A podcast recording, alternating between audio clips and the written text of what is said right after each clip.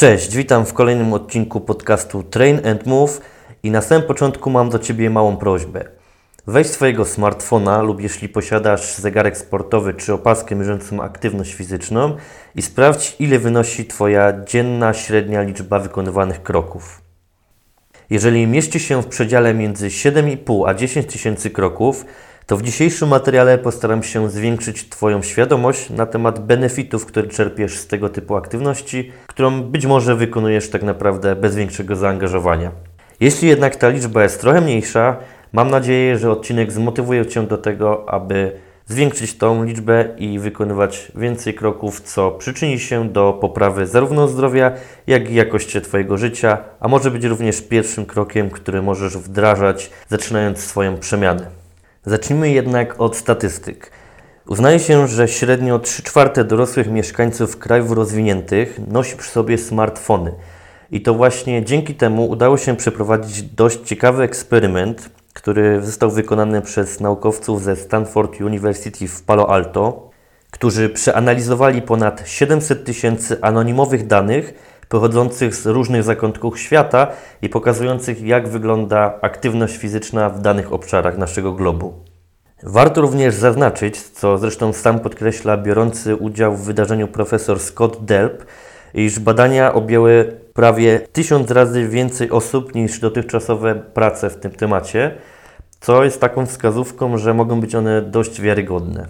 Okazało się, że przeciętny użytkownik smartfona wykonuje około 4961 kroków dziennie, a najbardziej aktywnymi mieszkańcami byli ci pochodzący z Hongkongu, którzy, których liczba kroków wynosiła 6880. Najmniej ruchliwi okazali się Indonezyjczycy, mm, którzy wykonywali tylko 3513 kroków dziennie. Warto oczywiście zaznaczyć, że smartfon nie jest idealnym narzędziem do mierzenia tego typu aktywności, ponieważ nie zawsze mamy go przy sobie. Być może powstaną kiedyś badania, które będą bardziej dokładne i będą bazowały głównie na zegarkach sportowych czy smart opaskach. W trakcie tego badania przeanalizowano również dane pochodzące z Polski i okazało się, że jesteśmy równie aktywni co Francuzi, Mongołowie i Niemcy, natomiast mniej niż Białorusini, Hiszpanie, Rosjanie czy Ukraińcy. Jak nie trudno się domyślić, najmniejsza aktywność przypadała na użytkowników z Ameryki Północnej i oscylowała ona w granicach 4000. No dobra, tyle o liczbach. Teraz pomówmy sobie trochę na temat korzyści, które czerpiemy z chodzenia. Jako, że jest to aktywność, może niezbyt wymagająca, ale jednak, oczywiście spala ona kalorie. I szacuje się, że w 10 tysięcy kroków dziennie to około 400-500 kalorii. Oczywiście te dane będą zależne od naszego wieku, od naszej płci, kondycji, wagi itd. Tak Natomiast jest to liczba dość duża, biorąc pod uwagę, że nie jest to jakąś dodatkową jednostką treningową, a jest tak naprawdę do zrobienia w ciągu zwykłych czynności dnia codziennego. Warto również zauważyć, że tyle kalorii będzie odpowiednie do tego, aby utrzymać swoją wagę lub nawet znajdować się w deficycie kalorycznym, oczywiście jeśli spalonych kalorii nie, do, nie nadrobimy pączkami czy czekoladą. Swoją drogą widziałem kiedyś fajną koszulkę z napisem ćwiczę, by jeść więcej pączków, no ale to już zostawiam do Waszego sumienia. Jeżeli chodzi o korzyści zdrowotne, to jest ich również sporo i będą to m.in. zmniejszenie ryzyka choroby układów krążenia, udaru mózgu czy zawału serca, dotlenienie organizmu, wzmocnienie więzadeł i mięśni, poprawa wytrzymałości mięśni posturalnych odpowiedzialnych za prawidłową postawę ciała. I tutaj warto wspomnieć, że jest to chodzenie samo w sobie jest ćwiczeniem, które dodaje się do rehabilitacji osób, które zmagają się z bólem pleców i pozwala ono skutecznie, pozwala ono skutecznie z tym walczyć. Dlatego nie jest to tylko takie puste mówienie, tylko rzeczywiście daje to fajne rezultaty. E, zapobiega dolegliwości w chorobach układu ruchu, takich jak osteoporoza, reumatoidalne zapalenie stawów, martwica kości.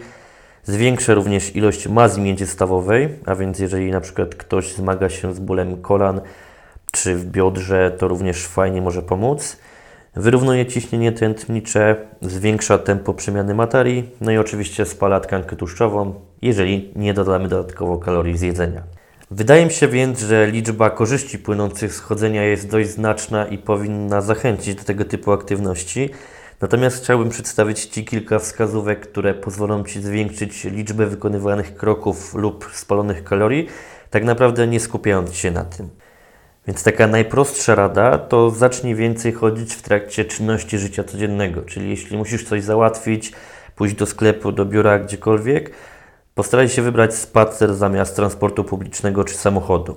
Jeżeli masz pracę siedzącą i na przykład często pracujesz w biurze, czy tak jak teraz w domu przed komputerem, to postaraj sobie ustalić takie interwały czasowe, że na przykład raz na godzinę wstaniesz i wykonasz kilka kroków.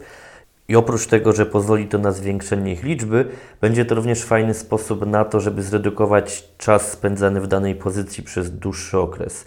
Ponieważ określa się, że tak naprawdę nie ma złego sposobu siedzenia, chodzenia czy stania, bardziej chodzi o to, jak długo nasze ciało znajduje się w danym ułożeniu. Jeśli natomiast wykonujesz odpowiednią liczbę kroków, a Twoim celem byłoby zwiększenie y, ilości spalonych kalorii, to tutaj dobrym pomysłem będzie wybieranie spacerów w bardziej zróżnicowanym terenie i mam tutaj na myśli zarówno różnice poziomów, wysokości, czyli na przykład jakieś góry, ale także niestałe podłoże, czyli piasek, jakiś las, śnieg itd.